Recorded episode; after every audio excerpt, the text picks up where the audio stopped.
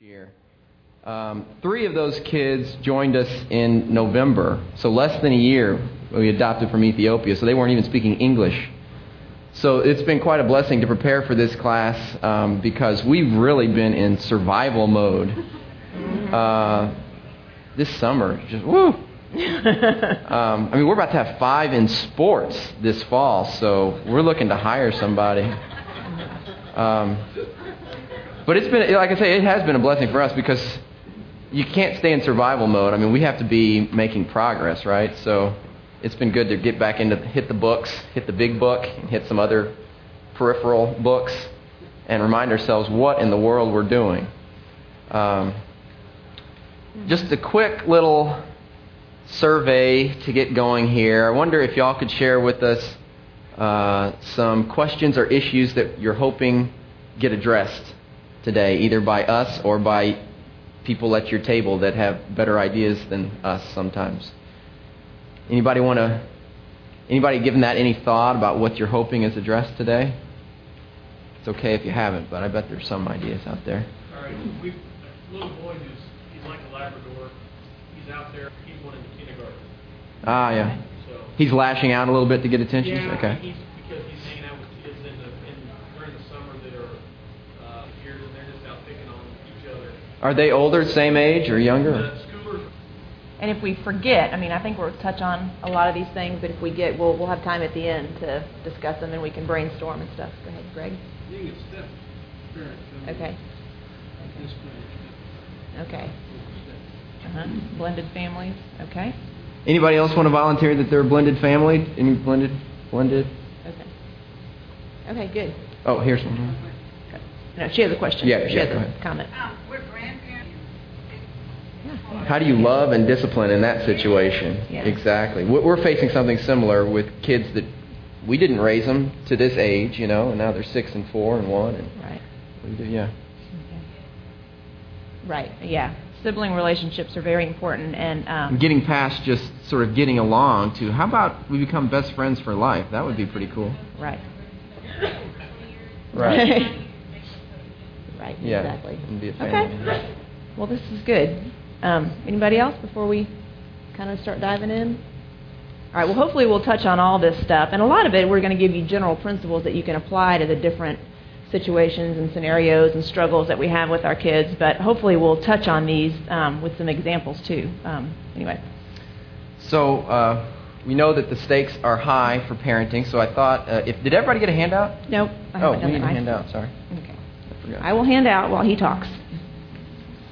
But uh, just to, we're going to be looking at the Bible a little bit, especially the first half. The Bible, you know, it's not an, the Bible is not an instruction book on raising kids or anything, but it does give us principles Absolutely. um, for raising kids that can lead to some godly, specific approaches. So we want to talk about both, sort of the general principles of uh, parenting, uh, and particularly at this age, parenting the heart, training the heart, and um, and get into specific uh, examples of situations and approaches that we can take with our kids. Um, Proverbs 23 7. And when you get your handout, you'll see that uh, a lot of these verses are there, and there'll be a blank that you can fill in to kind of emphasize uh, what we're pointing out from these verses. So I better wait till everybody has one, shouldn't I? Proverbs 23 7 says, For as a man thinks in his heart, so is he. We are developing our kids into who they're going to be for the rest of their lives, so that's why we're working on their heart. Um, Proverbs 22 6. Train a child in the way he should go, and when he is old, he will not, he will not turn from it. Train a child in the way he should go. So, a big part of disciplining is training our kids. Exodus 20, uh, 5 to 6 says, Don't worship idols, for I, the Lord your God, am a jealous God, punishing the children for the sin of the fathers to the third and fourth generation of those who hate me, but showing love to a thousand generations of those who love me and keep my commandments. Psalm 103:17 But from everlasting to everlasting the Lord's love is with those who fear him and his righteousness with their children's children. So the stakes are high for us to, first of all, have a strong relationship with our Lord in the first place. And the specific techniques about raising kids and uh, being effective and making progress in that area um, flow from that. Not naturally necessary. We need to be on purpose, um, but but they do flow from that relationship, that, that solid relationship that we have with our Creator. Um, a little bit about the outline today. Like I said, we're going to talk about the biblical basis for parenting, and, and then we will get into details of you know implementation and things like that. We'll be talking about the four stages of parenting, and be focusing uh, specifically on on one of those stages, which applies to the elementary years. Um, and you'll hear a theme of ours training the heart, as I mentioned. We can go over some assessment questions to try and figure out where are my kids from a from the Bible's perspective, from the perspective from a godly perspective, where are my kids? Not from the world's perspective. Mm-hmm. Well, yeah, they're really smart and they win a lot of trophies. But that doesn't mean that they're uh, godly kids. Um, and then we'll get into the, the details about how can we make progress and not just survive um, uh, with some practical tools to do that. So we don't want to be worldly and we want to be wordly. So that's a the catchy catchy theme for today. Not worldly, but wordly. How does the Word tell us to raise our children? So on, uh, in your outline, I guess it's page two. Uh, let's just kind of go over and get our mind in the game here, uh, straight from the Word. Uh, 1 Peter 1.16, it says, Be holy because I am holy. Now, the world is definitely not about this. This, this doesn't even come on the radar uh, from the world's perspective, but it ultimately guides our parenting. That um, it's, it's about our kids being holy. How can we get them there? Because we know they're so far from it. Mm-hmm. And especially when we're oftentimes not holy ourselves, how can we make our kids set apart from the very sea that they're swimming in. Mm-hmm. Right? Exactly. So that's the standard. And so, as we're going to talk about later, of a standard, we are not to lower the standard for ourselves, and we're not going to lower the standard for our kids. We're going to bring our kids up to that standard as best we can. And we're not going to be perfect. They're not going to be perfect, but that's God's standard to be holy because I am holy. So I think, you know, a lot of times we think our kids are different. Well, this one doesn't do this as well. And, and we just have to remember that we're just going to work no matter what, to help to train that child's heart to meet that standard as best as we can while we're on this side of heaven.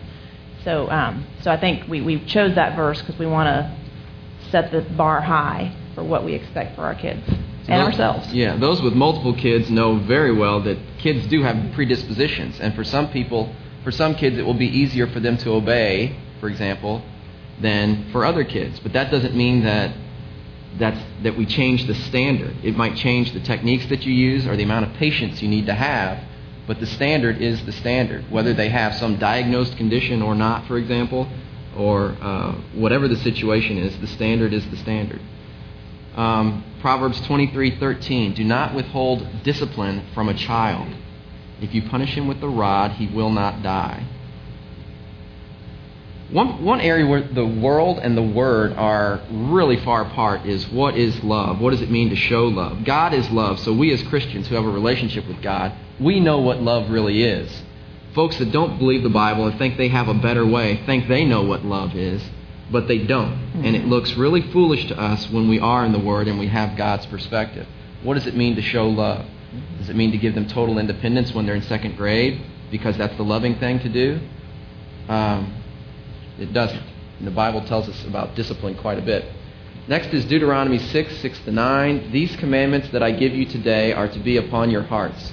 Impress them on your children. Talk about them when you sit at home and when you walk along the road, when you lie down and when you get up. So we've got to get our kids into the Word and to what God is teaching us about how to live. Ephesians 6 4. Fathers, do not exasperate your children. Instead, bring them up in the training and instruction of the Lord. Jeremiah 17:9, "The heart is deceitful above all things and desperately wicked. Who can know it?" So that's really a challenge. I mean, that includes innocent little children.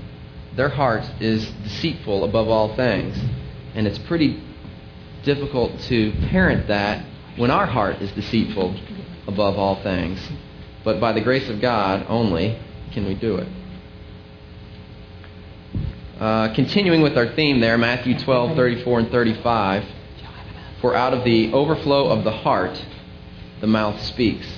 The good man brings good things out of the good stored up in him, and the evil man brings evil things out of the evil stored up in him. So, sort of like you can teach a man to fish, or you can just give him some fish. We can teach our kids how to do the right things, and there is an age for that.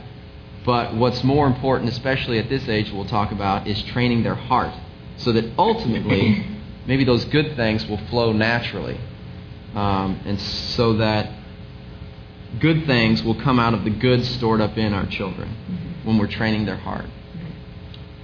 Yeah, we can train our kids to obey us, and, and we'll get into this a little bit, but we can train them. We can tr- control their behavior by force, especially when they're young. But the goal is to control their, to train their hearts, not control their hearts, but to train their hearts to want to be obedient. So these verses about the heart here are just talking about what we're dealing with. If we assume that these kids are just naturally good, sweet and angelic, then we're starting from a disadvantage because we should be knowing the truth about their hearts. And these things are um, evil. And so we have, like our own, I mean, we know our own hearts and we know they're not pure. And so theirs aren't either. And so if we, you know, lovingly train those hearts and but see them for what they are, we're going to have much greater success in training them. Proverbs 4:23 Above all else guard your heart for it is the wellspring of life. Proverbs 22:15 Folly is bound up in the heart of a child, but the rod of discipline will drive it far from him.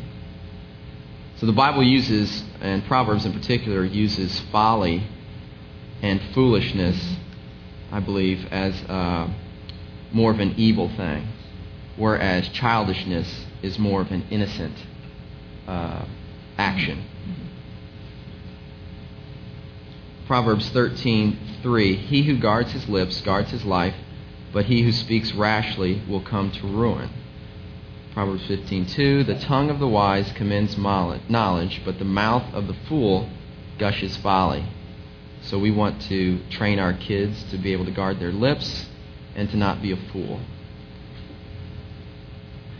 Uh, Proverbs 14:29 and 25:28 who who who thinks they know what goes in the blanks there. A patient man has, a, has great understanding, but a blank man displays folly. Different and different. Quick tempered, yeah. But a quick tempered man displays folly. Uh, the next one is similar. Like a city whose walls are broken down is a man who lacks self control. So we're trying to teach our kids self control to be able to control their temper, for example, uh, and just control themselves. I mean, that is just so clear that that's what we're doing. If we can just get our, I mean, we have one, our, our daughter going into sixth grade. You know, she has a lot of challenges with some, you know, sports that she's doing that's really challenging. Uh, for example, sports are great for challenges, I think. And uh, you can just tell she wants to do the right thing, but her mo- emotions now are just kind of getting out of control a little bit. And, you know, within 10 minutes, when she's disciplined, she can get back into control. She can apologize for what she's done without being asked to apologize. So I can just see it in her heart that she's trying. She just can't quite get control at the moment of truth, you know. Mm-hmm. Uh, so it's really just clear to see.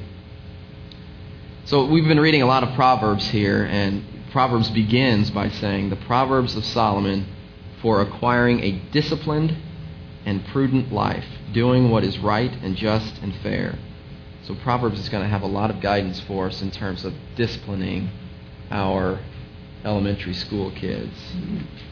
Yeah, and it's helpful to know, um, you know, what the standards are. I mean, we want to train our kids to, uh, you know, we want to train their heart, and here's what the result is: that they're going to, um, what's in their heart is going to come out as goodness, as good fruit. They're going to be able to handle their negative emotions. They're going to be able to make sound judgments. But we also have to teach them what those sound judgments are. And, um, and so you kind of have to know, and, and, and Proverbs is a great study to look at, you know, how do we respect older people? How do we respect adults? How do we respect our siblings? I mean, all of those things are stuff that the Bible does address. How do we take, treat other people's property? All those things you're going to be training, you know, constantly. So um, you've got to help them make those sound judgments, and then the training will take over, and they'll have the tools to do that. So we're going to end this part of, of the uh, training camp here with a couple of uh, bad examples, and maybe this this might be a little father centric, but uh, I was looking through for some actual examples of, of uh, parenting and uh, came up with the bad examples of David and Eli. So King David, uh, and I think the point here is that it's not it's not enough to be passionate about God. Here's a God after man's own heart who just did terribly, apparently, at uh, fathering. Um, you know, his first son was Amnon. He had been killed by his third son, Absalom, after raping his sister. We're off to a terrible start here. Mm-hmm. Then Absalom died in a rebellion. Adonijah was next in line. Uh, but God's plan was for Solomon to be king. Uh, Adonijah knew that, but he still tried to force his way onto the throne against his father's will. And then in uh, 1 Kings 1 6, we get a hint about what David was like as a father. It says, His father had never interfered with him by asking, Why do you behave as you do? So he'd never even gotten involved uh, with his son and even asked that question. Um, so his son was out of control. Eli was the high priest for Israel and one of the last judges. He trained Samuel, uh, who was not his son. But what about Eli's sons? 1 Samuel 2 12 tells us that Eli's sons were wicked men. They had no regard for the Lord. They were taking by force the meat that was brought for sacrifice and eating the juicy parts. Uh, and this sin was very great in the Lord's sight, for they were treating the Lord's offering with contempt. Uh, and Eli was old and heard about what his sons were doing to Israel, that they were sleeping with the women at the, uh, at the gate, at the entrance to the uh, tent of meeting. Uh, now, he did interfere. He went a little further than David. He did interfere and say, Why do you do such things? And he reminded them that when you sin against the Lord, who is there to intercede for you? But his sons didn't listen to his rebuke um, and turned out terribly. The Lord revealed to Samuel in 1 3 13. 1 Samuel 3:13. Yeah, 1 Samuel 3:13. He revealed to Samuel this about Eli. He said, "For I told him that I would judge his family forever because of the sin he knew about. His sons made themselves contemptible, and he failed to restrain them." So he did at least ask them, "Why do you behave as you do?" So he got involved a little bit, but he failed to restrain them. So you know, we as fathers uh, and parents mm-hmm. um, have a tall order. It's not just enough to be passionate for God. We have to be on purpose about this parenting thing, um, and uh, and really get involved in our kids' lives. Uh, you know, we were talking this morning about well, what's a good example of parenting, and and we sort of came with the example of Joseph, as in New Testament Joseph. Uh, you know, Mary and Joseph and Jesus, and you know, he seemed to be a, a pretty good parent. I mean, he treated his wife very well and uh, seemed to be involved in Jesus' life. Went back, you know, they went back looking for him when uh, we don't have a lot of information about Jesus' childhood, but went back looking for him when he was ended up being in his heavenly Father's house. Um, so that seems like a pretty good example of. of uh, well, you hate to father. use Jesus as the example because if we had Jesus as our child, yeah. we'd be awesome parents. But anyway, yeah. But he was involved. Mary was involved. They had other children, and their other children ended up writing books in the Bible. So clearly, they had a godly upbringing. And yeah. Jude and James, and yeah. those are the ones we know about. So. It took them a while to get on board, but they figured it out. Mm-hmm, mm-hmm. The resurrection tended to do that for a lot of people. um, all right. So, what's it look like? All this, this, all this is, you know, general guidance. Like I said, the Bible's not a textbook on raising kids, but what does it look like to put this kind of guidance into practice. And uh, Julie's going to start off here. You know, we're really relying on people that have read the Bible, treat the take the Bible seriously, and have given a lot of thought to parenting. Um, and and they've you know, a lot of these specific examples, kind of characterizations of the elementary age years, are by people that have really studied this uh, quite a bit. So, Mm-hmm. if there's something wrong here that you disagree with, you know, all, you know, not necessarily saying this is the gospel, but these are people that really take the Bible seriously that have come up with this stuff. All right, well, let's talk about the four stages of parenting. Um, the first stage, and you may still have kids in this age, or you may be done, was the discipline stage, and this is kind of from zero to five years old. Um, this is where you're using lots of correction. Uh, you're more controlling their behavior, and it's less training of the heart. When you've got your toddler sitting in the high chair and he drops food off the high chair, you correct the child, you discipline the child, not because his heart was out of whack, because he didn't realize the um, he doesn't have the moral reasoning to understand why we don't drop food onto the floor, but you're controlling the behavior. And he knows that if he drops it on the floor again, he's going to get his hand swatted, so he stops. So you're controlling that behavior. But in doing that, you're also establishing your authority as the parent. So these are very important years where you're establishing your authority, you're getting control of your children. Um, they know the look, they know the tone of voice, they should be learning first time obedience. They're not mastering all of this yet, clearly, but um, you're setting the tone for your parenting at that point. Um, the training stage, this is what we're going to be camping out on today. This is age generally 5 to 12 years old. Um, this is where we're really getting into training the heart. We're getting into the moral reason why. Okay, why don't you drop that food off your high chair? You know, why do you not put food on the floor? Mommy's going to clean it up. You go into all of that. Um, and they they're starting to have the understanding and the maturity to understand these reasons why. They're developing the moral reasoning that you're now teaching them. So you're spending more time training that heart. You're spending more time talking. You're spending more time less on the correction side, although that is still there. Correction is still there, but more on the training of the heart. And we'll kind of define these terms in a little bit. Well, by that age, you know, they're probably not dropping their food on the floor No. like that. It's more that they're playing with their food when you told them not to play with their food, and then eventually it goes down or the drink gets spilled, not because it was an accident, but because they were disobeying you. So it's a little more subtle, but you're working on the heart at this point. Right. And um, hey, welcome. Can you all find? Okay, two over here. Okay, Scott, do you mind taking a couple outlines over there? Um, and then they're also, and this is important too, guys. They're also starting to understand the effect of their sin, the effect of their disobedience on their relationship with you. And that's really important because this is not about making them not drop food on the floor. This is about having a good relationship with your with their parents. Because if they can have a good relationship with you guys and see y'all as the authority, they're going to have a great relationship with God, and they're going to have a good relationship with their siblings and their friends. So this is all about relationship. It's about their relationship ultimately with Christ when we teach them how to be obedient.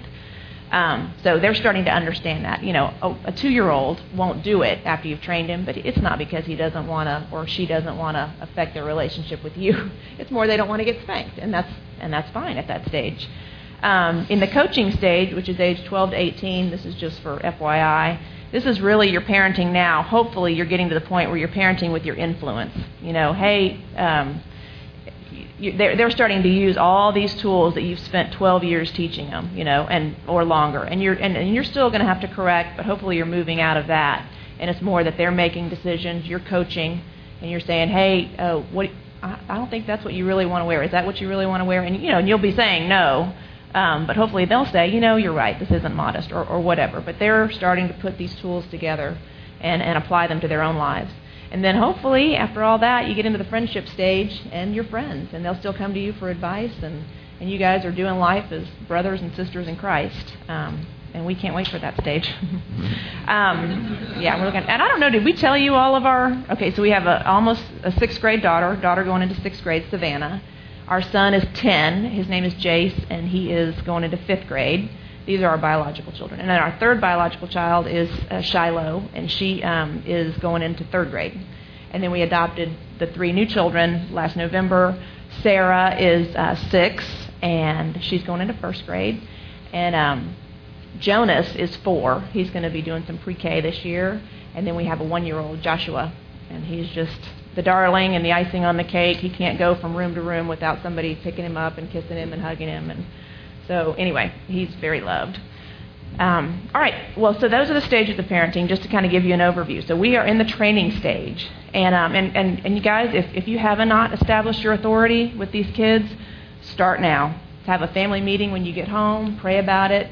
sit them down and say um, things are going to change, and, and, and just take some of these tools and say things are going to look a little different maybe than what we've been doing. When we did this, this is stuff that we have read since our daughter Savannah was a toddler, I mean a baby. And so we've loved these principles, we've applied them, but we realized how lazy we've gotten when we started studying this stuff. We realized we were not, you know, doing these like like completely like we should. We were maybe just snapping and don't do that, but not really correcting, not um, not putting a giving them consequence. And so then when it happened again, then I'm more frustrated, and I've just told you not to do that, but I wasn't, you know, I wasn't completing the discipline cycle like I should have been. So this has been so good for us to go back and go, okay, all right, this is good. So anyway, it's never too late. Just and if you're already established your authority, awesome. This is going to be a little bit easier for you. Your kids already um, see you as the authority figure, and awesome.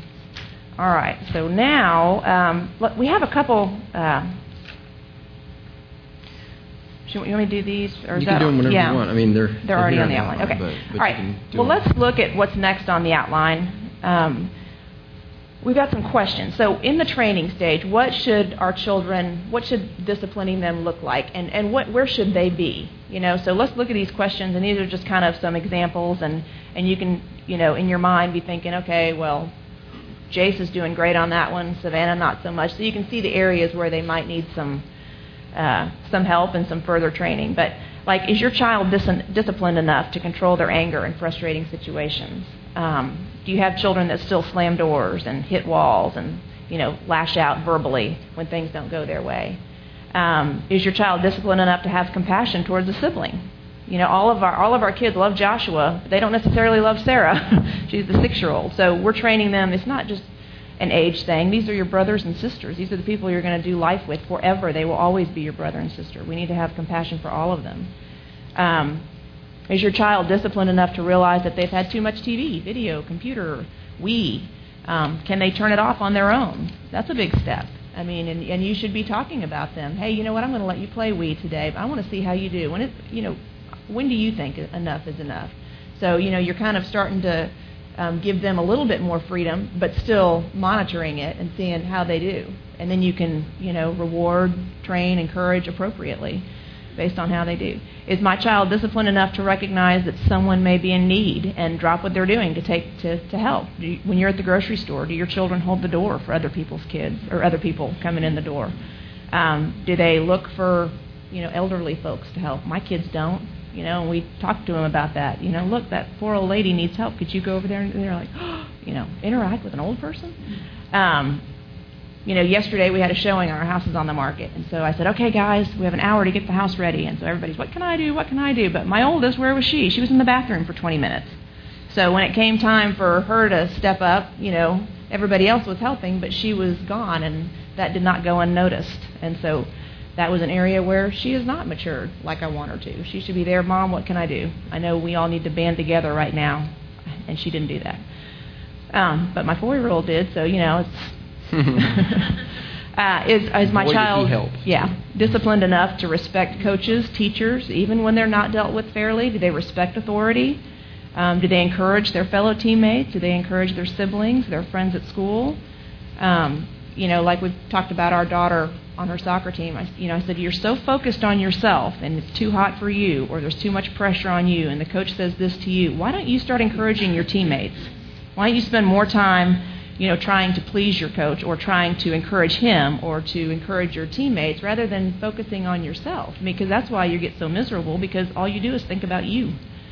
Um, is your child disciplined enough not to argue with you? Um, and it's not that it's never okay for them to have a discussion with you, but when you're trying to get out of the house and you say, everybody get your coat on, did they get their coats on? Or does one say, I don't want to wear a coat? It's, I'm not cold. And it's 30 below. And you say, I don't care, get your coat on. Well, I don't want to. We're trying to get out of the house. I need you to get your coat on. Do they know when it's okay to have a discussion with you and when they just need to get the coat on and get in the car before you lose your mind? um, And is your child disciplined enough to complete their homework and get ready for school on their own? I mean, these, this is the age when these things start should start happening. Can they get when you say, okay, soccer practice in 30 minutes, I want your stuff by the door. Is it by the door? You know, do they have their water? Do they have their cleats, or do they get there and things are missing and they don't have it, even though they go every day? you know, not that this applies to us. No. Um, do they practice their piano without being told? You practice every day for 15 minutes. Did you do it today? Oh, no. You know, that kind of thing. So this is where you can see kind of what we should be moving into and what we should be expecting from them. Um, all right, well, we're going to kind of get into the nitty gritty now, kind of hopefully get a little bit more practical. And again, I hope you guys can see from all those verses Scott went over, all this flows down from that. You know, the verses about we parents need to train our kids. Um, this is what we should expect. This is all coming from all those verses. Those weren't just a um, so that we could now get into the practical and say we discuss the Bible. Those these all flow from those verses, and there's more, of course, but. All right, the principles for obedience. The first one is Ephesians 6 1. Um, children, obey your parents in the Lord, for this is right. Train your children to memorize that verse. Um, and Colossians 3:20, same thing. Children, be obedient to your parents in all things, for this is pleasing to the Lord. That is their job. Obedience is your children's job. And so it's our job to train them to be obedient. Requiring obedience is crucial to heart training, and that is what we're doing. We're training their hearts. So we have to require them to be obedient. Even when, you know, we don't exactly do it right and all of that.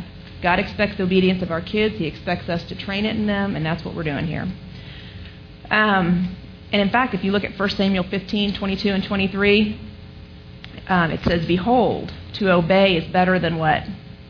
Y'all remember? Sacrifice. He doesn't want our sacrifices. He doesn't want our kids to do anything at the altar. He wants them to be obedient.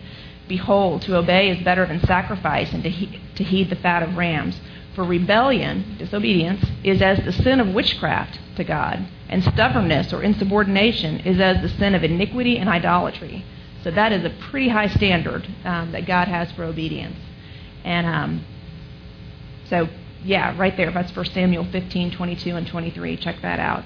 And then just as a side note, you know, I, I mentioned Colossians 3:20, children be obedient to your parents in all things, for this is pleasing to the Lord. Uh, Colossians 3:21 says um, to not exasperate your children. And so we parents cannot exercise our authority without thought. I mean, we are the authoritarians, but we have to be thoughtful in this. And so it's just this, these two things go hand in hand, obviously. We're to train against, we're to train our children to meet that standard, that high standard, but we need to guard against unnecessarily frustrating them or exasperating them in the process. Um, and remember, the standard is the 1 Peter 1:16, "Be holy, because I am holy." So, and again, we're not going to lower that standard. All right. So, um, just as a as we're getting into this, how do we as parents kind of undermine ourselves as we are trying to raise our kids and trying to um, bring them up to the uh, God's standard of obedience. Um, we, we do. We lack that moral fortitude sometimes, don't we? I mean, last night, I mean, I want to put my kids, kids to bed at 6 sometimes so that I can say that I got through a day without somebody just completely falling off the wagon or whatever. And um, that's an alcohol reference. But anyway, you know what I mean. Just completely falling apart and, you know, being mad because I've had to discipline. And, and with 6, it's just Things that you can tolerate with one or two, you cannot tolerate with six. So don't let toleration be your standard either. Oh, I can handle them being whiny. Well, you can if there's one. If there's six, you can't. And you shouldn't tolerate with one either. So that's another thing we've learned by getting six kids. What we were tolerating in our three children, which we should not have, we no longer can. So we don't. But um, uh, so anyway, so it's our own parental lack of moral fortitude sometimes and our own lack of resolve that undermines our obedience. One of the things that we do to undermine obedience in our children is we threaten them. You know, well, if you don't do this, then you're not staying up tonight. Or if you don't do that, you, no, no, no, no. We should not be threatening. They should be obeying out of the out of their heart. Their their heart should want to obey. That's what we're training towards. So when we threaten, then if they obey, that's not a heart thing, is it? They're just doing it so that they can stay up tonight repeating ourselves is another way we undermine. Um, first time obedience is the goal, okay? Um, first time obedience. And, and again, it's, um, it's, it's a process, but that's what we need to be. You know, when I say get your coat, you get your coat. I do not need to repeat it over and over again. And if I do, there are consequences. And believe me, if you start, as opposed to just yelling at them, if you start implementing consequences in a controlled way, they will get their coat the first time. Go ahead. Well, that's a good that's a good good question. Threats are um, a consequence. Are okay. Here are the rules in our family. For first, if you don't do what I tell you the first time, no matter what the situation, and then you give a consequence, right? As opposed to, I want you to get your coat. You didn't get your coat. If you don't get your coat right now, I'm going to. So you're trying to persuade them. Right, you're trying to persuade them to do. But whereas if you have rules in your family, your children know what to expect. Like, words,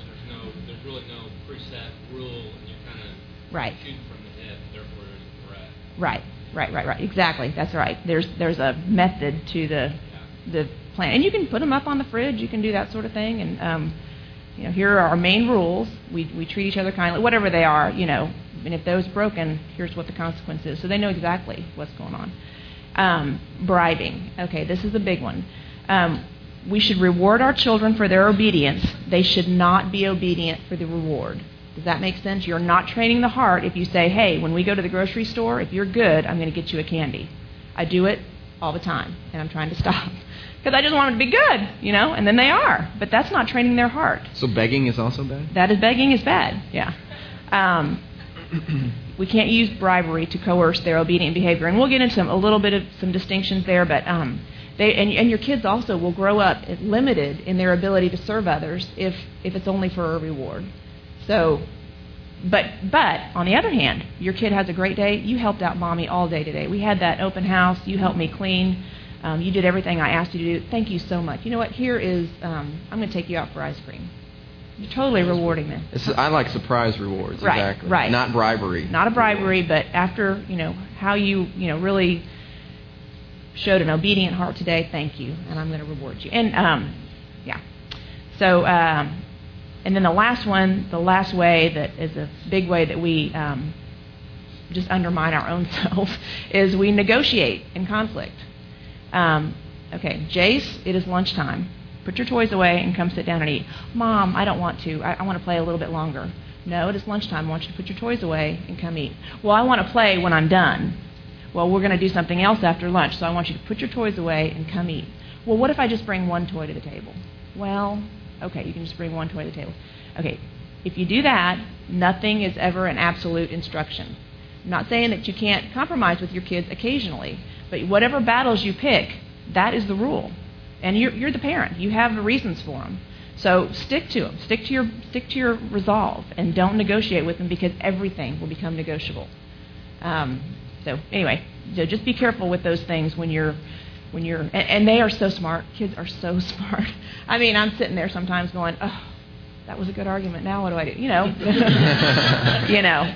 So, um, but that's where the first time obedience comes in. Once you train them to that standard, then you're kind of you're when they do have something that they want to bring up. You, well, I trust you that you're going to obey me the first time, and so there's more of a trust thing going on there, and you don't feel like they're just playing you and manipulating you because they've, you've already brought them to that first time obedience. They're already at that standard. Their hearts are there.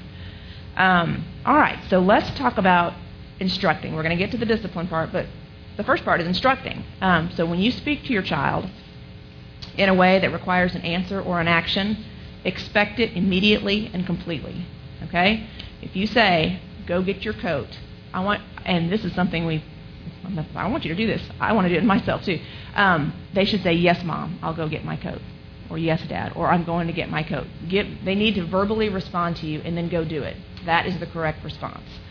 Um, that is called first time obedience, and that's the first thing you want to train. Um, and hopefully you already are, but if not, that's the thing. Um, never give a command that you do not expect to be followed. Don't say it if you don't want them, if you don't care if they do it, because then you're just that's another undermining thing. So say it if you want it. If you don't care, don't say it. Um, this is a the five minute warning. This kind of comes in. Uh, y'all probably all know what this is, but this helps prevent exasperation in your children. If they've got five minutes left of iCarly or whatever, don't say turn off the TV and go make you know go make your bed. Um, that's just frustrating. That would be frustrating for us, you know, as adults. So, I mean, unless Well, it's a lot easier with DVR. right, TiVo. TV. Yeah, but the point is, um, give them a five minute warning. We're gonna we have to go. You have five more minutes in the pool, so that just helps prevent. That helps them to be obedient. We want to help them as well. We want to give them the tools to. Okay, so you know in five minutes. So y'all know that thing, and then. Um, this was helpful, I thought too. 1 Corinthians 10:13. That's the verse about temptation. There's no temptation that will seize you except what is common to man, and God is faithful. He will not let you be tempted beyond what you can bear. But when you are tempted, He will also provide a way out so that you can stand up under it. Um, let our give your kids a way out. Meaning, will let your kids know when temptation gets too strong for you, when you are really tempted to be disobedient and to sin, I will help you. Um, this is this is really good for sibling issues. Um, if your kids are fighting, and, and you know, I, we tell our kids, you can have a disagreement. That is fine. You may not hit, you may not say ugly things, you may not yell. Those are the rules. You may disagree, and you may work it out. But if they get to a point where they're tempted to yell and hit and do all of that, come to me. I will help you. I will administer justice. I mean, I don't want to get involved in every spat. I want them to learn to work it out. But let them know that there is a door of escape. So um, that's just kind of a little tip, especially for sibling issues and some of those where you know that the emotions are going to get there and they may they may be tempted well, to disobey. We had to add when we were talking to our kids, we had to add that and make sure you let me know that this is a serious issue that Mhm. like that you're tempted here because Shiloh came in the other day and said something about her silly bands. Uh, you know those silly bands and uh, bracelet things. bracelet thingies. And I was like, "Oh, okay, sorry about that. Whatever. I'm busy over here." And then, and she what she was doing was she was seeking escape because she was about to punch her sister in the face or something, I guess. Um, but I didn't. I didn't know it. I didn't know it was that serious. So she probably needed to say, "Dad, this is serious." You know. Oh, I'm sorry. Silly bands are serious. Got it. Sarah took And, uh, your silly bands. All right, well, let's. And then she ended up stealing Sarah's silly bands, and so she To retaliate. sinned, right? To retaliate, and But it turns out Sarah had not taken her silly bands, so just to that was really bad. Yeah. So that you won't think Sarah's a thief. Yeah. All right. All right. Let's talk about the goal here. So we've got we've talked about you know what we're doing here, how we undermine ourselves, how we should instruct. All right. So what should we look like? What what are we looking for here? Um, you may think your kids are doing good, but there's maybe some room for improvement. Okay. So there's four different initiatives here. They're called the self gener. Okay. Let's say mom or dad, you've just washed your kids' clothes. They're in a laundry basket, and you take them to their room, set them on the floor next to their bed. The kid that is doing good, that has self generated initiative, we're going to call it, they respond and they put away those clothes without prior instruction. They walk in their room, they see the clothes, they put them away. Isn't that awesome? It's Well- happened. It's happened. It's happened. We've heard about Does it. it happen? Yeah. Present tense? All right, guys, when this happens, you need to reward, hug them, love them, you know, tell them how great, uh, what a great job they did. You may do a small reward or something like that, but that is awesome. That is the goal right there. Anybody have an example where that's happened? Probably not from kindergarten, but anybody, slightly older kids, can they think of a situation where their your child did something without even being asked? You're like, yes, this is awesome. There's hope for my child. Thank you. Okay, it doesn't happen. Oh, sorry. Nice. Good. So you have the expectations there, and we're not chart people, but my kids know what to expect. But that's a great way to help them out. Yeah, wonderful. How old is she now?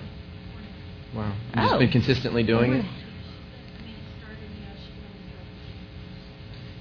You know, when we brought. Sarah back from Ethiopia the first night, uh, well, the first morning back at our house, we woke up and I think she was already up and she had made her bed. We're like, sweet high five. She's gonna be up. I mean, shit tanked after that. Right. Oh, I have to wait. Oh, you wait until I can wait till you tell me to, and then I can still. Okay. Moving right along. The next one is the prompted initiative. Okay, this is where the child responds with the right action and the right attitude, but after being prompted by the parent. So you say, Savannah, would you go in your room and put your clothes away? And you know she may not do cartwheels down the hallway because she's not you know that excited about it, but she, yes, mom, I'll go do it. And guys, this is huge. Attitude is key. Um, if they do not have the right attitude, they are rebellious and they are in disobedience. Um, Which brings up number letter C. that's right. And so the attitude with which your child accepts your instructions is a benchmark determining the extent to whether how far they respect your authority and your leadership and your headship. So be monitoring that attitude. That is the heart right there, speaking very loudly. Uh, the third one is the forced initiative. Savannah, would you please go put your clothes away? Stomp down the hall. um, you know, bang some things around. You're moving around in there for a little while. You Maybe a little bit if it's not fair. Right, maybe some of that. I don't want to do it right now. Um, and then maybe five or ten minutes later, they, they actually do it. So you've got the wrong attitude, you've got the right action eventually, um, but that the job gets done under protest. That is not anything to be rewarded or um, that should be trained. That should be worked on. Uh, and then you've got finally the suppressed initiative. This is where you've just got the wrong attitude and the wrong action. They don't do it. They go to their room and play something else. So, um, and you reinforce this when you go in and do it for them. Oh, fine. I, I'm just going to do it myself. You know, don't do that. Don't do that. We've not got to do. It's got to get done, but they have to do it. Um, so, uh, think about those things. See where your child fa- falls. I mean, it's going to be all over the place. And with some things, you know, some kids love to do their homework, so that's you know they t- they are self motivated in that area. Some don't, you know. So, but we're trying to train them in all areas, even the ones that are harder for them. Uh, please, please use verbal and physical affirmation, um, especially with your, you know, you've heard this before, but especially with your daughters, age 11 to 13. Dads, they need you to hug them. Don't stop hugging anybody, your sons too, but especially your daughters, because they're getting to that age where they feel weird. And so use these opportunities to hug them and tell them what a good job they did. Um, so when they meet that high established standard, when your child does, um, and they receive parental approval from you, that oh man, obedience becomes really attractive to them, and you're really working on that heart. Um, and the higher the standard, the higher their sense of, of achievement um, when they've met that standard. So again, that's another reason not to lower it, and, and it just makes your relationship that much stronger. Think about the times when your child, you know, does it right, and you're just like, man, I mean, not that they need to do stuff for your love because it's not conditional, but don't, isn't your relationship that much stronger when they have? Because that's what this is all about relationship. You know, sin breaks the relationship, and um, obedience strengthens it. All right, so getting into discipline. So let's say that we're, we're now talking about when they're not doing stuff exactly right. Um, discipline is heart training, it is not simply actions taken in a moment of correction, but it's the ongoing parent child relationship that fosters moral development. Okay, so I'll say that again. This is heart training, not just the action that you take, you know, to respond to a bad behavior, but it's the ongoing parent-child relationship that's fostering moral development. It comes from the same word as disciple. Um, so, what does discipline consist of? It consists of a lot. It's encouragement, it's affirmation, it's goal incentives, it's praise, it can be rewards, it's verbal reproof, it's natural consequences, it's isolation, it's restrictions, it's loss of privileges, it is chastisement, which is spanking.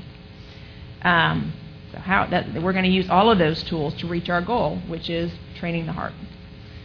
All right, how are we doing? We're doing pretty good. We've got 45 minutes, so I'm going to try to get through this in the next 15 minutes, and then we'll spend 30 minutes talking.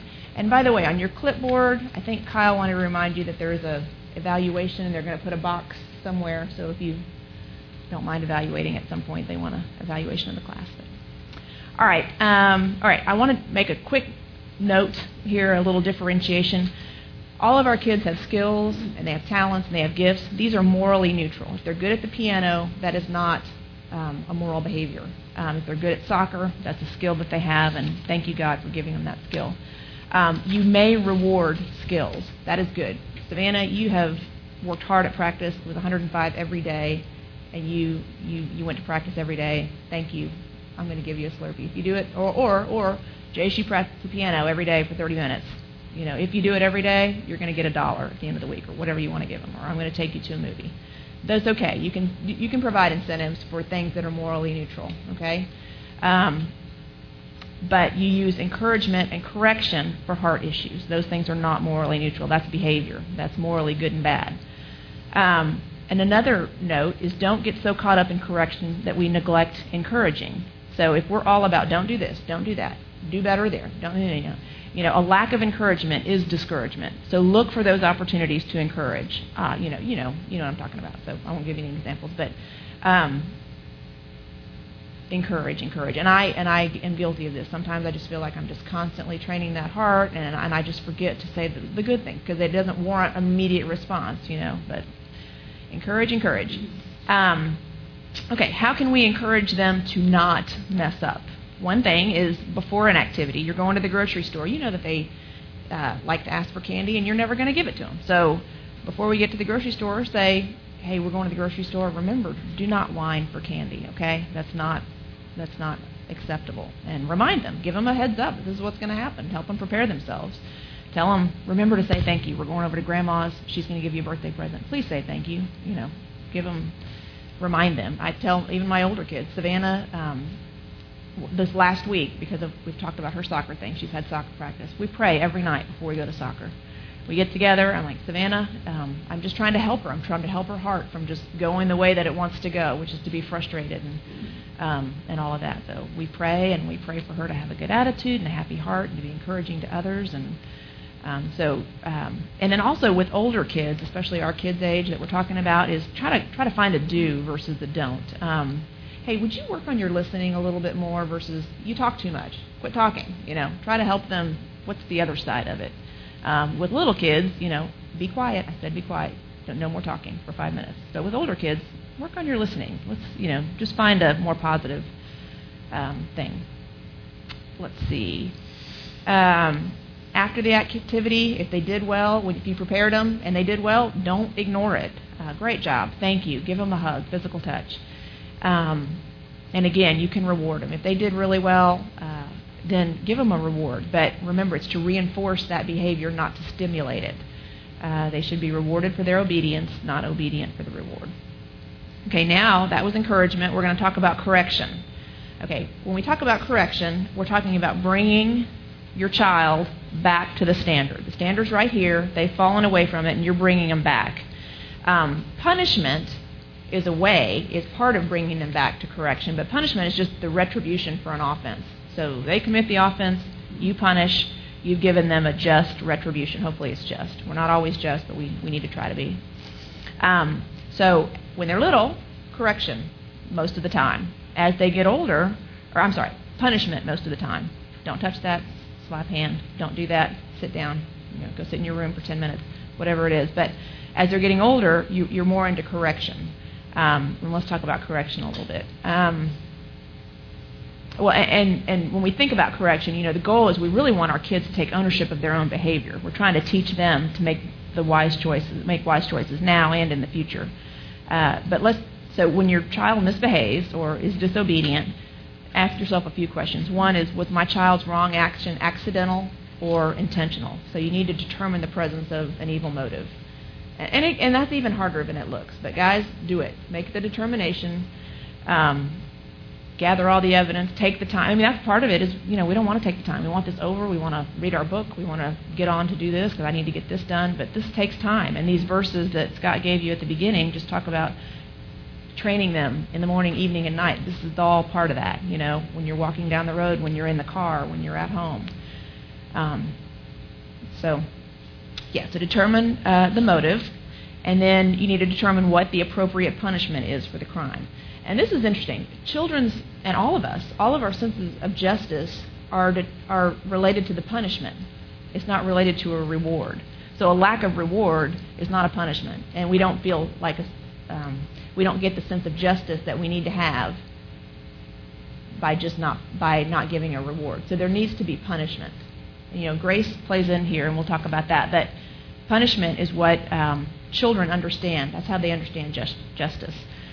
Um, if you overpunish a child, then you're exasperating them, you're frustrating them. That's not justice. If you underpunishment, underpunish your child, then you're sending the message that that infraction was not important, and that is not justice either. That's why it has to be an appropriate punishment. Um, so if you give your child a timeout because he hit his sister, well, the sister now thinks, great, he gets to sit for one. I mean, for one minute because he hit me. That's not justice. And then the brother that hit the sister thinks, oh, well, I'll take that deal any day. I got to hit her, and all I have to do is sit over here for 60 seconds, you know? She was asking for it anyway. Right.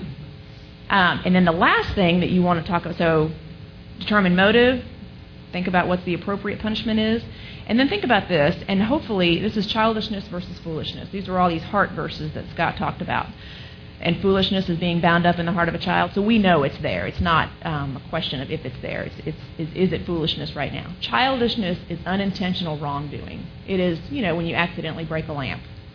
Um, it happens. They're going to spill their drinks. They're going to break stuff. They're going to forget, honestly forget. Um, but foolishness is the willful, intentional disobedience. It is defiance. Um, the Bible tells us, yeah, like I said, foolishness is bound up in the heart of a child. And so consequences are going to be different for foolishness and for childishness. Okay, there's still consequences for childishness. You take, and we'll go into that. And then there's harsher consequences for foolishness. That is what we're trying to drive out of their hearts. And so we're going to take stronger methods to do that. So let's talk about childishness for a second.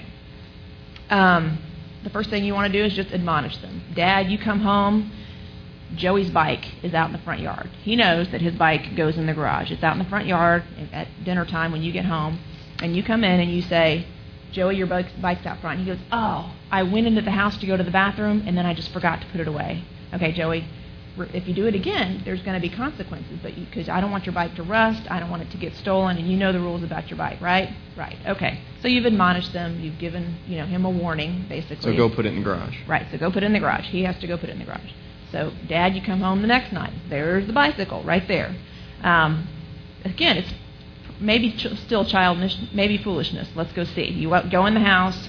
Um, Joey's in the house and he's sitting in front of the TV. Joey, your bike's out front again. Oh, I came in and I went to the bathroom and I was going to go out and put it away, and mom said I had a phone call, and then I forgot. Okay. Um, so, you know, this is this is real life, right? And then you're like, oh, okay, well, um, what is this then? Uh, but still, he needs to remember. That's his job. Um, is to remember. Things are going to come up. That's what happens. So, Joey, you know what? To help you remember to put your bike away, there's going to be no bike riding for the next two days. Now go put your bike away. Okay? So you haven't beat the daylights out of him because it wasn't really a foolish act. He wasn't evilly trying to disobey you. But you're training him to be more responsible kid, right? Um, you take the bike away for two days. So fool, childish, and hopefully I'm not mixing these up. If I am, just say stop that. Childish areas tend to deal with property, like your bike in the front yard. They deal with a privilege, like you know, like say I say, okay, Savannah, you want to go outside and feed the birds? Take these peanuts out, and she leaves all the peanut shells all over. So I will take away that privilege. You cannot feed the birds if you're going to leave a big mess, you know. So no feeding the birds for two weeks. So it, it deals generally with property, with privilege, um, with personal responsibility, um, you know, breaking a lamp, that sort of thing. And there are consequences for all those things. But again, you're dealing with, you know, just a child that's learning to be responsible. So, but still, you know, deal with those things. Don't just ignore them. All right, foolishness. These are your heart issues. You're disobedient, deceptive, tricky. They disobey. They talk back. They refuse to accept your correction. They reject authority. And guys, also saying "I forgot" over and over and over again is passive defiance. Um, don't let them do that. Don't let them do that. We have children that try that, and it no longer works. They are not putting the right amount of effort into learning if they are always forgetting. Okay? It happens. We all forget stuff. But if it is a constant thing, you're, you're moving into foolishness. What could start out as childishness in the morning could be foolishness by the afternoon. Okay? So deal with it appropriately. Um, sulking, pouting, whining, all of that is rebellious. All of that is a heart thing. Okay? And that should be dealt with. All right, so when you're talking about foolishness, Think about the frequency of the offense. How often is this happening? Think about the age of your child. 5 and 12 are different. 12 is, they should be getting there. Okay? Think about the moment, context of the moment. You know, is this a moment that is a little bit different from other times? It's 10 o'clock at night. We've been out at the beach all day, and he's exhausted. Not that exhaustion is, you know, again, don't let these be excuses, but just think about the context and then just char- you know the overall characterization of the behavior. How you know where was the heart when this activity, this behavior occurred. Um, so responding to foolish uh, behavior. You know, we talked about the childishness ones generally get consequences, admonishment, and then some sort of loss of a privilege or loss of property. Uh, foolish behavior um, also calls for verbal correction. Um, you know, harder or, or less minor infractions, more major infractions will, requ- will require action, and we can talk about action. And then, um, and then, you know, there are some offenses, guys, that require the full weight of the law in your house. Okay, do not shy away from those things. Okay. Um, all right. Do you guys notice sometimes that your children are heading towards foolish behavior? Okay, help them out. Help them out when we can. So this is kind of, you know, we're going into grandma's house. You're going to want to take some of grandma's candy. Do not do it. She sits there in that bowl, and you can't touch it. So help them when you're going someplace. Um, so say you send the kids out in the yard to play kickball, but you've planted a new garden, and so the rules are the ball cannot go in that garden. So you guys stay away from the garden. That's fair, you know, but they really want to play, so okay. Um, so you're looking out the window, and sure enough, that ball keeps rolling over, and it's one kid. It's kid number X keeps kicking it over there, and it hasn't gone in yet, but it's gonna. So I would go out and say, Jace, you know what? Um, come here. I just want to remind you that you're about to kick that ball into my garden. And when it goes in there, I'm going to be really upset because I've asked you not to do that. And you're going to get a consequence. So why don't you sit down, just get control of yourself for a few minutes. You're not being punished. I just want you to think about avoiding that, okay? And so it's not really a punishment, and it's not a timeout. I'm not a timeout person, and I'll talk to you about that in a second. It's not a timeout. It is giving them time to reflect on what may happen, okay? And um, just helping them, you know, just that kid that's real physical, and you can see where it's going, so you're trying to help them get control. Um, and, and the reason that timeouts are generally ineffective, timeouts are generally where you say, okay, you disobeyed, sit down for 10 minutes right here, sit down. Um, the reason that that isn't effective is because p- kids just kind of associate it with parental frustration, um, it's, and it's really not equivalent to a punishment. Okay, I'll sit here. You know, I mean, isolation is very different. Go to your room. You may not play. You sit on your bed. I will come get you when your punishment is over. That is, uh, kids hate isolation. Timeout is kind of right there, and they still get to see everything that's going on. And I, generally think they're ineffective. If they work for you, that's fine. But um, and you certainly don't want to send a message to other kids that you know they're all watching this, your siblings and friends that oh that I mean he just you just told him not to do that and he did it and all he had to do was sit right there. You know, so you're sending a message when you use too minor of a punishment. So, um, all right.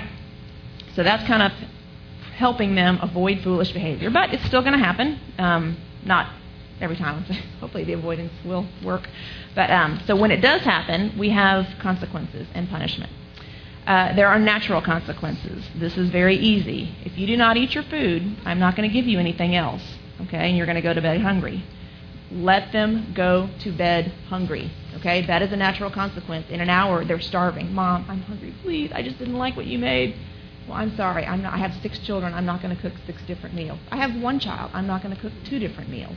You know, whatever it is, let that natural consequence stay. That's where our resolve weakens. But they're hungry, or they go to dad, and got mom and dad. You have got to be together. Okay. Um, I, when he comes home and I go out to do something, I try to tell him, okay, Jonas can't have any milk. So and so can't do this. I mean, I try to get him on the page, and it, it's work, but we got to do it, you know. Um, here's the situation. They can play till eight. You know, just you guys be on the same page. Um, and if it, if it means dad calling mom on his way home or whatever the situation is and just talking for 10 minutes, um, couch time when dads get home, I really advocate this. I don't know if y'all do this, but if when the dad gets home, daddy hugs everybody, including mom, and then says, "Mom and I are going to talk for 15 minutes. Y'all leave us alone." And that, that's a rule. They will. And you you guys sit on the couch, talk about the day, and you know the kids desperately want to be with daddy, and they're crying, and they want so bad. But mom is the most important, and they're going to talk about the day, and then they're going to go forward and parent together, you know, in the evening. So, just a little um, tip on that. Um, so, natural consequences they can take the place of a punishment or something like that if you want it to. Structured consequences. This is what we were talking about a little bit earlier. Um, here are the rules in our family. Here's the consequence for each. They know what's coming. You know, um, I told you not to run on the sidewalk, and the kid runs on the sidewalk and falls down and scrapes their knee. Well, that's a natural consequence. But I told you not to run on the sidewalk. For whatever reason, I said that, um, and you disobeyed me. Uh, well, you know that in our rules, our family rules is no dessert for the first time you disobey me, whatever, you know. So that's a structured consequence. Does that make sense? So yes. do you have them written, structured out like that? I know you said you're not a list person. Do you guys actually do the list thing, or you just have unwritten rules that uh, we do not have them written out. We have we have some family rules that we have. Uh, we took them down because we're trying to sell our house, and they told us to take them down. but they're on the um, door, and it's more guidelines, you know, Bible verses about how we treat one. It's all heart issues, how we treat one another. But um, uh, no, we don't. But we could, and um, and we and we probably should. Um, I think we, you know, everybody, everybody's just different, and I think we tend to be not wanting to be too rulesy. You know what I mean? We want rules and we want order, no chaos. But it's not about it's it's about looking at the heart with each situation, and obedience is a, you know a hard thing. And so they know. I mean, they're not they're never surprised by oh I wasn't allowed to do that. You know, you knew that kind of thing. Um, all right, logical consequences. These are consequences just just follow naturally from the infraction. Like okay, you left your bike out the second time, no bike for two days. It's just it the the punishment fits the crime. Okay, kids lose that. Uh, kids understand that, and um, and, and as they get older, this is a very effective punishment you know, you left the Wii games out. I've told you to put your Wii games away. You leave them on the floor. Joshua comes and licks them and all this kind of stuff. So no Wii this week. Oh, You know, that's terrible. Um, uh, and, and, it, and it can be much more effective for, than spanking. Spanking is so effective when they're young, not as much as they're getting older. And you know, and, and, and eight and up, we're, we're talking about you know leaving off the spanking as much. It just depends on the kid. You know, again, there's not any hard and fast age. Isolation, um, separation is a good punishment. So you've got natural consequences, structured, logical. Isolation, um, and when you isolate them, they cannot do anything. They cannot watch TV. They cannot play. They cannot do anything. Read. They are sitting there thinking about their behavior. And then spanking, chastisement. Scott, will you look up Hebrews 12:11 real quick? Um, spanking or chastisement is talked about a lot in Scripture, and I can give you those verses if you want them. But um, this is inflicting pain to amend child's behavior. This is something we should do for a child, not to a child. So we're not doing it to them; we're doing it for them. Um, we are advocates of it. I know Todd Wagner is. I made sure. I was like, oh, I hope they. I don't know what they're going to think about what I say about spanking, but um, I went and listened to some of his parenting talks, and he's for it. Uh, not that you know, what I'm saying just making sure I'm not saying something that the church disagrees with. Um, and um, you know, it's, it's it's for the same reasons that other you know forms of correction are to change their inward attitude. Um, it is not a last resort. If you're working on first-time obedience, especially with those younger children, that's the first thing you want to do is to swat them or spank them to teach them first-time obedience. Um, and you know what the nice thing about spanking is justice has been served. It is over. You've spanked them, and then Wii'll go through the restoration process. You restore the relationship. It's done. It's done. There's not two days of not having your bike. There's not a week without the we. You have administered justice. They feel better. You know, I used to be a prosecutor, and um, in Collin County before I had kids. Does that and, surprise y'all? and people would fight me. Obviously, they are about going to jail. And you know, this is your third DWI. Just go, go to jail. You know what I mean? Just of course they're going to Do fight. not Nobody. pass go. Do not collect two hundred dollars. I just think people, you're going to feel better. You will have served your time to society. Just go, do your 90 days, whatever it is, and, and you can't do probation. You, you know what I mean? You, they want this, the easy stuff, but really, what's going to serve them better is the harder stuff. So anyway. You want me to read this? Yes. Okay. This is Hebrews 12:11. No discipline seems pleasant at the time, but painful. Later on, however, it produces a harvest of righteousness and peace for those who have been trained by it.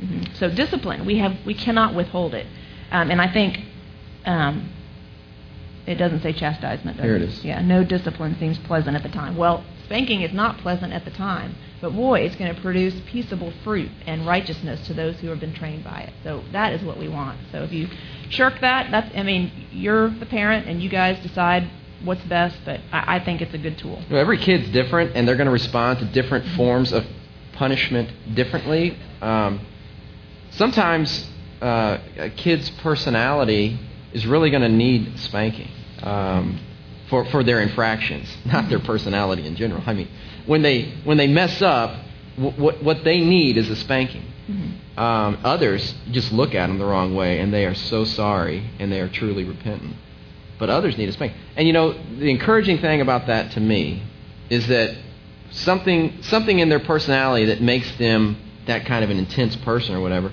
can be used for great good when they're older. And if we can shape them now while they're younger and uh, give them the ability to control themselves, to have self control and discipline, uh, we are putting them on the path to be used by God for great things. There's so many more things that need to happen, of course. Mm-hmm. But um, I like to encourage myself when, uh, you know, when we get discouraged about is this child just going to be a Mm-hmm. serial murderer or what's the deal? That if we can shape those kids, uh, some of those very personality traits that seem like defects when they're three can be the Mhm. greatest thing Mhm. ever when they're older yeah. once used for God. That's our Shiloh right there. But all right. Not Um, naming names, but but Shiloh. All right, moving on to repentance, forgiveness, and restoration. So after you've administered um, discipline and correction in whatever form you see fit for the for the offense, um, this is the this is how we're going to bring closure, and this is important. It's an essential component of correction. This is really where kind of the training the heart is getting. What's the word? It's really taking root here. Um, repentance. Okay, let's talk about what it is not. It is not regret. Um, if you see your child grieving over their actions because they lose the Wii or because they got spanked, this is not virtuous and it is not repentant. Um, 2 Corinthians is a great verse, um, 7, 9, and 10. It talks about how godly sorrow produces repentance, which leads to salvation. Not to be regretted, but the sorrow of the world produces death. So we're really trying to train our kids to truly repent their bad behavior. And again, this is not two year old. This is more, you know, as we're getting older. And, and then when they're starting to be four and five, they, they understand, they're beginning to understand how they have hurt the relationship by their disobedience. Um, it is with respect to relationships that this repentance is coming in, like we talked about. Um, true repentance shows that the object of repentance is not the sin itself. So they're not repenting the sin itself exclusively. They can repent the sin, but not exclusively. It's, but how it affects his relationship with you, mom and dad and sibling. Um, like I really feel like, and this is you know maybe where our kids are, they do re- they do repent with us, but they're not as repentant about the sibling. So we're working on that. You know they'll say, "Please forgive me for stealing your Silly Bandz." But I, I'm not convinced that there's true repentance there. So we're working on that sibling one. But the parent, the parental one, I do see. I do see um, their true heart. You know, when Shiloh came in last night and asked for forgiveness for what she did at dinner, I could tell that she was sincere. And so that's something that you're going to have to judge as well. Not that you punish them for not repenting right, but that just so you're evaluating, you know, correctly where they are and where their hearts are. So. Um, Okay, so a child should begin to recognize how his disobedience disturbs the relational peace between parent and child. Um, and you know, love for their relationship as it, as they grow puts the sin in context, and it should drive our child to the repent, to repentance. Um, you know, under four, pretty much just regret the consequences only. But starting around age four and up, be looking for that. Uh, the book of Judges talks about this quite a bit. Okay, so the Israelite, there's a sin cycle. The Israelites would sin against God, right? And then they would turn their hearts back to God and they would cry out to him and and they would call out to him and he always heard their cries and he always delivered them and restored them to themselves. And it would happen over and over again. Um, so this is kind of where we get this cycle of repentance forgiveness and restoration. So the repentance starts with the offender and his or her contrite heart. And then forgiveness is, is us generally or a sibling or whoever's been offended. Um, and then the offender needs to really accept our forgiveness. Um, I mean, they can't hold on to guilt and bitterness. Oh, I'm a terrible kid. You know, they really need to say, "Mom forgave me. I'm forgiven." You know, by mom, not by God necessarily. Um, and they can pray about that. You can help them with the forgiveness with God. Um, and then finally, restoration is just when you it's over and it's done with, and the relationship is restored. You know, you talked back to me, and you were ugly to mommy, um, but you got punished, and you had a consequence, and you we have worked it out and it is over. I love you. And you guys need to close that. Let's resolve each situation and bury it. Okay? Um, how? How do we how do they do this and how do you know where their hearts are? Okay, I'm sorry is for spilling milk, stepping on your toe. Anything childish or accidental. That's an I'm sorry. I'm sorry. Oh shoot, I forgot to bring that. I'm sorry. Um, please forgive me is for intentional disobedience. Okay, even if it even if it results in accidental spilling of milk, because like Scott said, you were not sitting at the table like you should. You were monkeying around and you spilled the milk because you were being foolish. Um, and so get your kids in the habit of asking for forgiveness of each other. It is so hard. Do you guys like asking for forgiveness? I hate it, but I want my kids to be okay with it. I want to be okay with it, and so I want to train them at a young age to ask for forgiveness. Will you forgive me for disobeying you, mommy? Instead of just, will you forgive me? Will you forgive me for not being careful with my milk? Yes, I will. Um, but yeah, the consequence is that whatever it is, and yes, I forgive you. I love you. Um, restitution should be a part of any process of restoration as well. Child breaks a lamp. It is okay to make your child pay for the lamp, um, unless it's a million dollars or you know what I mean. Just help them make restitution. Help do we need to teach them early on to start taking responsibility for the things that they even accidentally break. You know, I mean, within reason. You know, you don't want to stick them with a $200 bill, but you know what I'm saying. You know, you're going to put away the dishes for the next week because you broke this lamp, and that's going to be how you're going to pay mommy and daddy back. And it helps them take ownership, and it helps them be careful. So restitution can be part of. Um, uh, and if it's somebody else's thing, parents, you need to be make restitution by proxy. If it's not a household item, but a, a neighbor's, please teach your children to make restitution by you doing it in front of them. All right, measuring repentance. Um, we're almost wrapping it up here. Okay, so true heart repentance should have a balance of emotion and intellect. You should see a change in your child's spirit. Okay, um, and if they need time, give them time. If they've gotten the punishment, don't expect them to ask for forgiveness right that minute. You know, it, it may, it's going to take them time. They're upset. You're upset. Give them a little bit of time, but don't just let it go away. If they need time to calm down, that is fine. Um, if your child confesses before getting caught, that is awesome. Okay? Praise them for their honesty, but do not remove the consequence. Because then they're going to repent every time before getting caught just so they don't have a consequence. Okay? And that's not true heart repentance. Um, they just are know that, oh, well, I won't get a consequence if I am honest about this. But So again, praise them for their honesty. Um, but there still should be some consequence. And maybe if you want to make it less or, or whatever, but continue to follow through with the cycle here. Um, and then, like I said, don't force restoration immediately after the punishment. Give the child time. You know, I read one example of where, um, you know, a, a dad administered a spanking to a son. He went out and washed the car, and about 10 minutes later, the son came out and said, "Hey, Dad, can I help you wash the car?" Well, and he could see the change in the child's attitude. He could tell that the child had accepted the punishment, you know, just by their attitude. And then they closed the situation then. But, you know, he didn't force the kid. You know, and you sometimes we spank them, oh, come here, I love you, you know. And they're, they're like, well, you just spanked me. give me a second. So give them a little time if they need it, kind of thing. But again, finish that up. All right. And one more thing to maybe give you a little bit of help. If your kids have mastered first time obedience, and you know you've got a great relationship, a good trust relationship, not a perfect relationship, we can do what's called an appeal. Have y'all heard of this? Okay.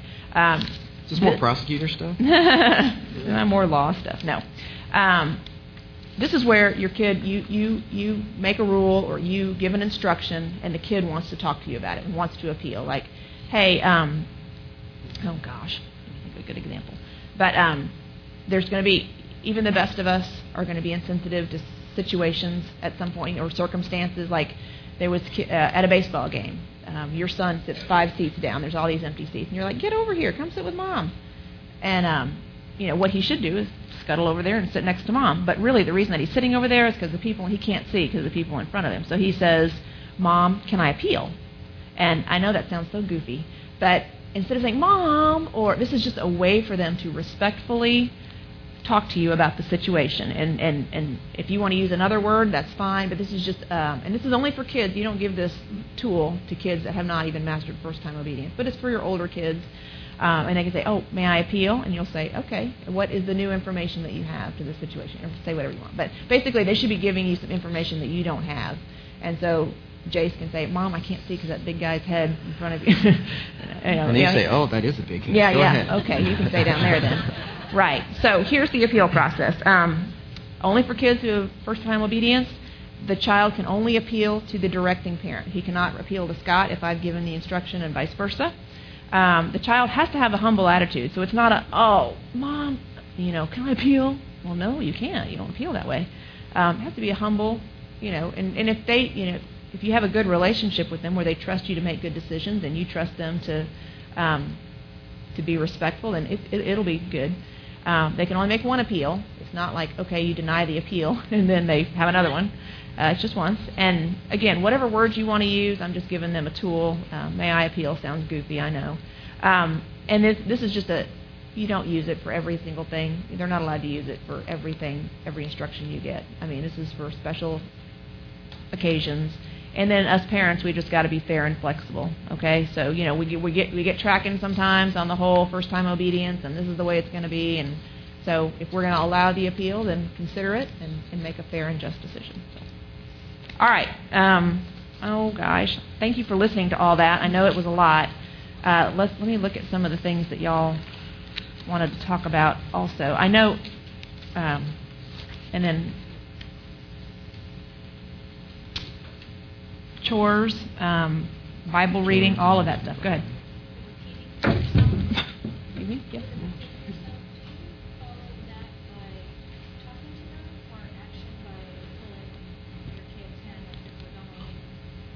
Right. So when you have to repeat, when you have to repeat, like get your coat. Uh, See, like I was going to use an example there. If I said to my child, "Oh, get your coat, let's go." Whoa, that's the I'm totally fine, but Okay, it wasn't just me. It was wasn't just you. Thank you, guys. Look at all these people looking worried. Man. oh man. All right. Go Yeah. Scott. Thank you. Okay, I'm gonna stand. She's good. All right. Thank I was going to say that if I if I say, "Hey, get your coat, let's go," and they go, "Oh no, I don't want to coat," Them. you know, I haven't said it in a way yet that's really a command. So I would say, "Get your coat, let's go." You know, or I might say, "Get your coat, it's 20 degrees outside." And then, if they don't do it, um, depending on who it is, how old they are, what kind of discipline they respond to, at that point, I might swat their bottom if I'm under control. Um, or it might be grabbing their arm, letting them know that I'm serious, and giving them verbal chastisement uh, in the dad voice. You know, um, is that what you're getting hmm And then, you know, as as as time goes by and you see what situations your children are struggling with, then you know when it's not at the moment where they need to get their coat, when it's everything's fine, pull them aside and say, "Hey, I've been trying. You have been really not obedient the first time I've asked you to do things for the last few days, so we really need to work on that. And so from now on, over the next few days, if you're not obedient to me the first time, you're going to get spanked. Okay, so you're letting them, you know, you enforce your commands. I mean, I, you know, sometimes they just didn't hear and all that kind of stuff. So maybe in a moment where it's not immediate, you know, you're not mad and all of that, you just kind of take them aside and start working on that heart. Because it's, again, it's all, you know, there's a lot of talking going on, a lot of, you know, evaluating and, hey, you're doing really good at this. You have been really practicing the piano. But you know, one thing I noticed that, you know, we're struggling with is, you know, when I ask you to do something, you all of a sudden disappear. So that's not happening anymore. You know, that's, and then you go through what, here's what the Bible says about that. That you are to be obedient, for this is right. You know, Ephesians 6 1. Learn a few verses and you know, throw it at them. Taking the time to have those conversations when it's not in the heat of the moment is pretty cool. It's pretty effective, and it makes the heat of the moment moments uh, less exasperating for the kids. That just takes discipline and us being on purpose uh, about doing it. Who was asking about? Was it about getting the kids to read their Bible? Was Mhm, that mhm. the question? Yeah. So, what was the Yeah. situation there? On their own, getting the Mhm. kids to read on their own. Mhm. How old? No, it's not too much to ask. We're working on the same thing. Yeah. And, Uh, yeah. hmm Mm-hmm.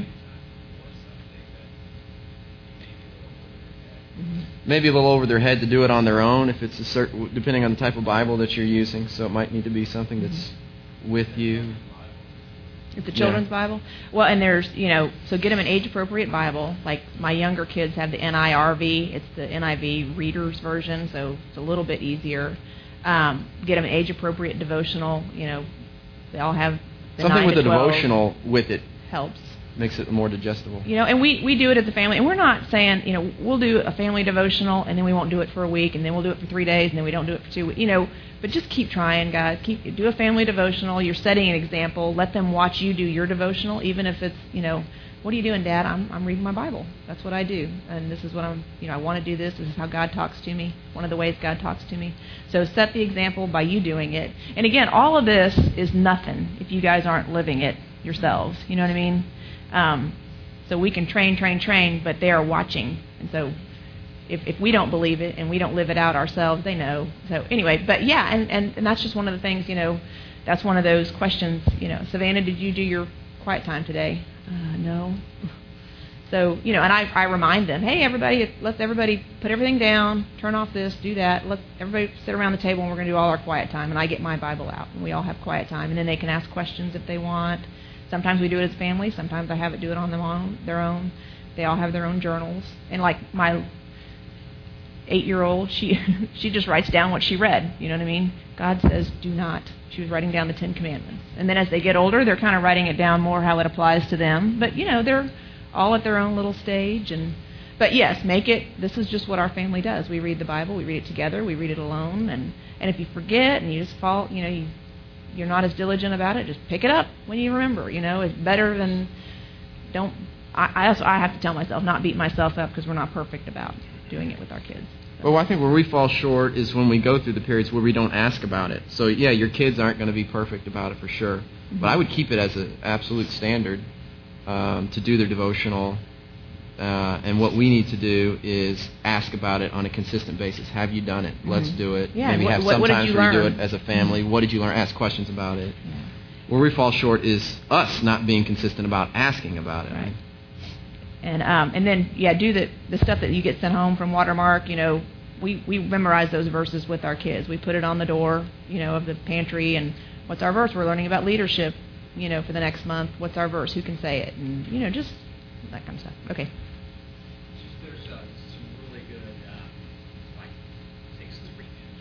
Awesome.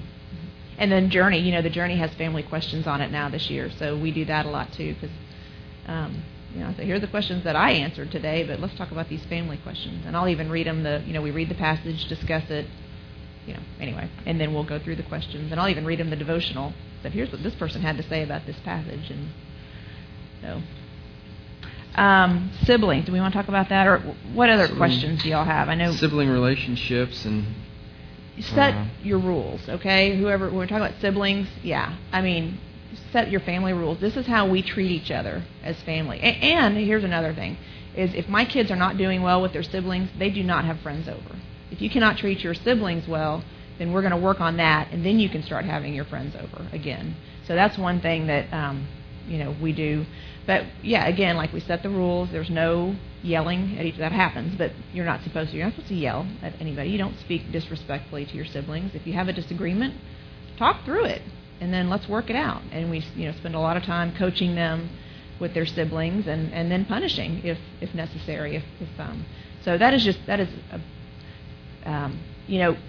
I think in our generation, you know, my parents just assumed that that's just what sibling, my parents would tell. My sister and I fought all the time, and so my parents would say, "Well, that's just siblings do," and we, that's not our philosophy. Our philosophy is our sis- we love each other, especially your brothers and sisters. So we just kind of set whatever rules you want for siblings, and then let's keep going back to that. Find some verses about how to treat other people and apply it to your brother and sister. And yes, Um, I have a question about what it, infants is taking. right, right. well, what age? Uh, five and seven. Yeah. What what I would do um, is if they haven't done the punishment that I, I told you to sit here on your bed, not play with the toys. I'm putting the toys over here. I don't want to tempt you. But if you're like getting out of your bed and going to do something that I told you not to do, then then I my child would need more than just the isolation. My child would need punishment for disobeying the isolation instruction and the isolation. And I would spank them. And if they did it again, I would spank them again. And if he did it again, I would spank him again. And I did that with Shiloh when she was three. Um, and she was tough. She would do it over and over again. Very And- rebellious. I mean, you could just tell looking at her face she was going to win, and we are like, no, we are going to win. Yeah, she thought she was going to win. Ultimately, she thought she thought she could outlast me, and um, and and her attitude and spunkiness now is so wonderful. Yeah, I mean, you know, you have to be under control, especially when you're doing physical discipline. If you're not, you Oh, need to yeah. get the other parent to handle it for you, or you need to wait, or whatever it takes. But you need to be under control when you do that stuff. But um, you know, and Todd says if you punish in this verse, Proverbs twenty three thirteen, do not withhold discipline from a child. If you punish him with the rod, he will not die. And so he, Todd made the point, Todd Wagner, that if you use something beside your hand, you have time to go get the rod. And he, he said he would send his children to their room, and say, I'm going to come up and spank you. That gives him time to calm down. I'm sure they're going crazy if they're, oh. but it gives him, him time to calm down so that when he does go administer the spanking with, I think he uses I don't remember what he used, but it, it, you don't you don't want to hurt your child permanently, obviously. Anyway, be very careful. We say this assuming you all are going to be very careful, and, we, and us too. Um, it should inflict pain, but it should not leave any scars and all that kind of stuff. But um, but he would go get the rod and um, and then go back up there, and he had calmed down and had control because it's not for us; it is for them, it, and it will help them. But if you find that oh, I really needed that, that made me feel better. it should the justice should make you feel better, but not the actual that I got to spank him hard and now I'm right to spank them when they're out of control, right?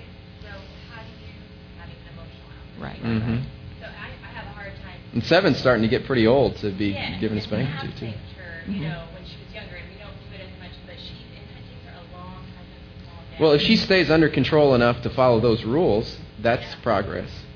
Um, I mean, if she's not breaking anything, um, you know, but if she's yelling and screaming and waking babies up or something like that, that's got to be you got to get that under control, and it might have to be you got to do some serious work as a parent. Just be right in her face for 15 minutes, Mm-hmm. making sure that you know she doesn't do anything that she shouldn't well, be doing. and That's- I and I also think you know, I, I would just be careful about saying, okay, well you can hit a pillow, but don't hit a wall. I mean, there's the, the action is the same. She's still acting out. She's out of control, and she's still being rebellious. yeah, but she has- damaging property. You know, I mean, I know, but why should she be allowed to hit a pillow? She shouldn't be allowed to hit anything Yeah, I when mean, she's she- in that state. yeah. So when things are calm, you know, I would sit her down and say, okay, when you get punished, this is what you do. That is not acceptable. That is rebellious. You're you're out of control and you're being rebellious, and that and that makes God sad. And explain to her, you know, so when you get punished, you need to sit on your bed quietly. If you can't do that, you're going to get spanked, and then you need to spank her. I, I don't know. I mean. I mean, I see the benefit of kind of waiting until they're calm, but I also think that there's benefit in in just administering it and then it's over. You know, even if you have to fight her a little bit. Um, I don't know. Maybe y'all feel differently. Go ahead. I mean, you got to do something quick because she's seven, and pretty soon she'll be 11, and Mhm. and then you it- can't hold her down anymore. Yeah. yeah. I was gonna ask, what our great answer is. Yeah. It is messy. Yeah, parenting is messy. hmm hmm Not for sissies. Go ahead. Yes. Good. yes. Yes. Mhm. Mhm. Oh. Yeah. Nope. hmm hmm Yes, and give yourself grace. I mean, just do the best you can, but do not beat yourself up. And you know, if you, if it doesn't go perfectly that day, the days are going to be hard. But you know, we had our first three, and then we didn't adopt the second three till the youngest was eight. So we had several years of just, you know, where you're no diaper bags. It's a great life. We're going to Six Flags. They all like to do the same thing. You know, it's just kind of we got to that stage, so we know what that's like. There is hope. You're going to get to a stage where this is fun. You know, the kids are mostly under control. We're still training their hearts, but you know, we're not wiping bottoms. We're not, you know, and, and it's frustrating. Okay, so what happened? You were moving this Candyland person, and then this one, you know, got knocked over, and you're just like, oh, I don't really even care, but I have to figure this out so that I can know how to train the heart. You know what I mean? And you're spending 30 minutes figuring out, you know. So I, I totally just, um, just do it. Do it. Do it with the happiest heart you can. Let God fill you up. Mother from the overflow and all that. And another thing is that, like I said, you know, I can't what I could tolerate with three, I can't tolerate with six. And and another thing is that I, you know, I was kind of not super mom, but I kind of had a grip on the three. I don't on the six. So he and I are like tracking. I mean, we're working together and we're closer than we've ever been. We've it's been a struggle. I've cried more in the last year than I have in 15 years, but I mean, God is growing me in ways that I did not know I needed to grow, and so um, I'm thankful. Although it's not easy, and and it's helped our relationship too. I mean, it hasn't been easy for us, but we've grown as husband and wife, and we really um, are doing it together. Not that we didn't do it before together, but it's just a different feel to it now, and so I'm thankful for that. I mean, it really brings to life the idea about uh, you know you go through the trials and tribulations because um, you know you're melting the gold and the bad stuff's coming to the top. Oh man, that bad. I mean, wow, I didn't know that bad stuff was in there. Holy cow, we need to skim Mhm. that off the top. Mhm, mhm. So it has been amazing. Hey, let's address just real quick um, step families and Whoa. grandparents. I know, and you guys need. Ah, I've got to let y'all go, but apply these principles, grandma and step families. Apply these principles. I mean, there may be some issues with spanking. We're not experts on the blended family, or you know, so maybe some of the physical stuff you might want to lay off. I don't know that you should necessarily, depending on the age, but. Um, just apply these principles. They're your children. God has given you to them as well, and support your spouse, and y'all work together and get on the same page. But I think one of the worst things you could do is just say, well, they're not my biological ones, or they're not, they really are this person's, and so I'm just going to not be an effective in the family. You know what I mean? So I would just encourage you to um, to apply these as much as you can. And I wish I had more wisdom for you guys. Um, There's a- hopefully, some of this helped. There's a prayer in here. Um, take a look at it and see if it, uh, if you want to revise it or something. Maybe pray that. Let me pray for us real quickly to close. I'm not going to read this whole prayer like I wanted to because we are, already too late. So this, I'll make this real short. But thank you all for being here and for carrying them. Father, thank you for your word and for the guidance that you give us. I know that we haven't uh, relayed it exactly right today, but um, just bless the words so that um, so that everyone here receives what they should receive, including us. And um, forgive us for not presenting your word exactly right, but um, just let your, your true word work in us as we parent our kids and uh, give us encouragement right when we need encouragement, hope right when we need hope, and just train our, our kids. We dedicate them to you for life. In Christ's name we pray. Amen. Amen.